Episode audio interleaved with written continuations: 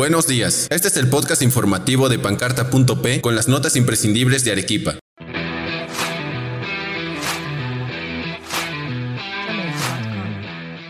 Modificarán reglamento interno del Consejo Regional de Arequipa. Invasores de Quequeña ocupan patrimonio cultural. 1.500 minivans informales circulan diariamente en Arequipa. El 75% de empresas turísticas son informales en Arequipa. Museo de Arte Virreinal Santa Teresa abre sus puertas tras la pandemia. A continuación, escucharemos el desarrollo de las noticias imprescindibles para Arequipa. El Consejo Regional de Arequipa modificará su reglamento interno según su presidente José Luis Anco. La medida buscará sancionar a los funcionarios que no asistan a las sesiones de consejo cuando el Pleno lo requiera. La modificación se realizará en la penúltima sesión ordinaria el próximo 6 de diciembre. Anco recordó la inasistencia al gerente regional de infraestructura Tomás Calderón en la última sesión entre consejeros y congresistas. Las invasiones en Quequeña han ocupado los petroglifos del distrito. De acuerdo a su alcaldesa Laura López, su jurisdicción alberga más de 7.000 personas. Sin embargo, el censo del Instituto Nacional de Estadística e Informática del 2017 indica que tienen 4.784 ciudadanos, por lo cual habrían más invasiones. López contó que reciben apoyo del congresista Eduard Málaga, quien viabiliza la protección de estas zonas con el Ministerio de Cultura, quien en julio de este año emitió una resolución para sancionar a aquellas personas que invadan estos espacios.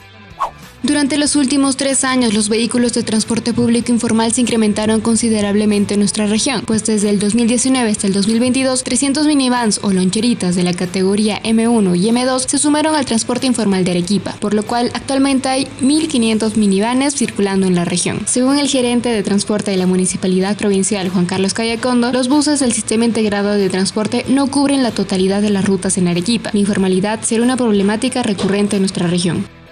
El 75% de empresas de turismo, que incluyen hoteles, restaurantes, agencias, etc., son informales según el presidente de la Asociación de Agencias de Viajes y Turismo de Arequipa, Enrique Santana. El especialista instó a los agentes a agremiarse para asegurar un mayor control frente a la informalidad. Mencionó que en su organización hay 230 agencias inscritas, sin embargo, aclaró que el estar agremiado no garantiza que la empresa sea formal.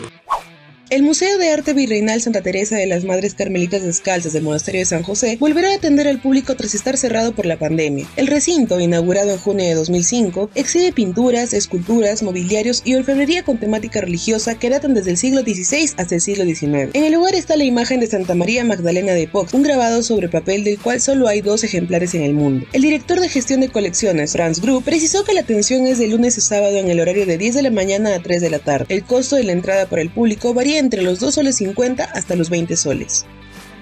Y ahora vamos con las efemérides.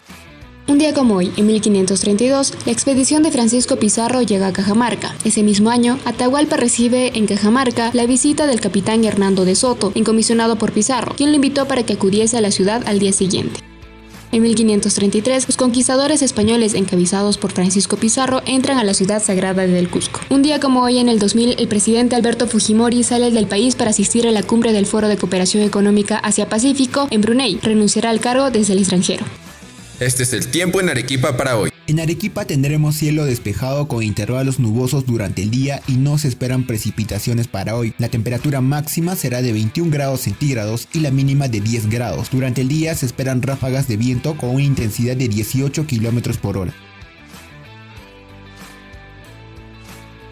Gracias por escucharnos. No olvides que tenemos en circulación nuestro último informe sobre la diabetes. Nos reencontramos mañana. Somos pancarta.p, periodistas haciendo su trabajo.